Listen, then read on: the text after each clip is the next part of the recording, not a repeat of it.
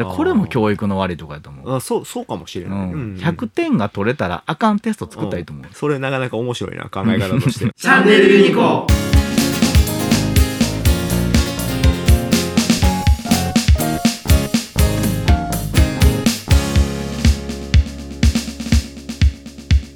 そうでもどこでそれが変わるんでしょうね。中学高校大学って言って、うん。で社会人じゃないですか。はいはいはいまあこの言い方自体が変なんだけど、うん。どこでも教えてもらってない気がするんですよ。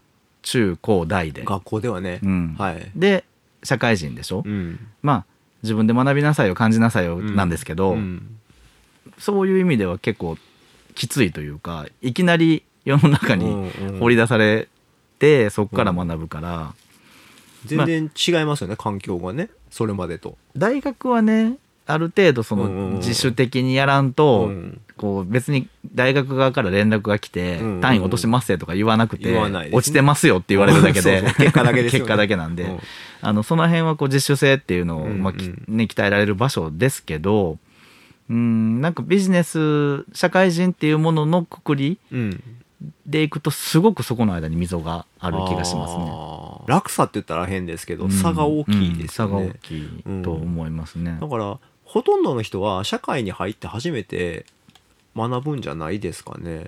うん。で失敗してもいいんだっていう風なうん。文化を持った会社に最初入れた人は成長するんだと ある？そんな会社あるのかな？そんな会社あるのかな？って語弊があるな。うん。えっと大手とかに行って、うん。それが許されるのかっていう感覚があんまり僕にはなくて。あああの私大手にはあんまり所属したことないですけど。僕もないですけどね。この間までこの間までユニコに入るまでにいた会社は、一応全国区のあはいはいはい1000人以上社員のいる会社なんで大会社って言っていいと思うんですけど、はい。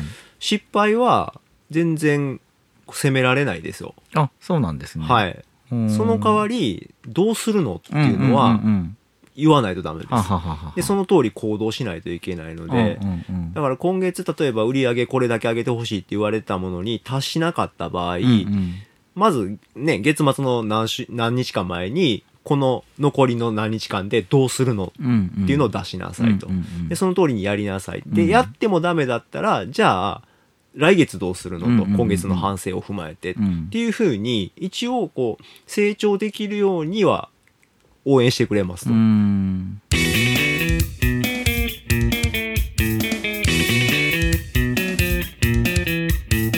次の行動に対する妥当性っていうところやと思うんですよ。うんうん。僕らが上司として、うん。その失敗した子たちに何を求めるかって、うん。その失敗の原因が客観的にうんうん判断されていて、うん。でそれに対する対策対応っていうのが妥当であるっていう、うんうんうん。ここだけなんですよね。うんうん失敗した内容とか、うん。まあ、はっきり言ったらどうでもいいんですよ。うんうん。プログラマーも一緒ですよねけどね。いや一緒、一緒ですよね、うん。だから不具合がね、うん。出るんですよプログラムって。たくさんね。作ってると、うん。とりあえず出てる不具合が治ればいいっていうふうに直しちゃうとあ別の問題が発生すーるじゃ発ないですか。ね、うん。だからあのその問題はあくまできっかけでしかなくて、うんうんこの問題が起きるっていうことは、うん。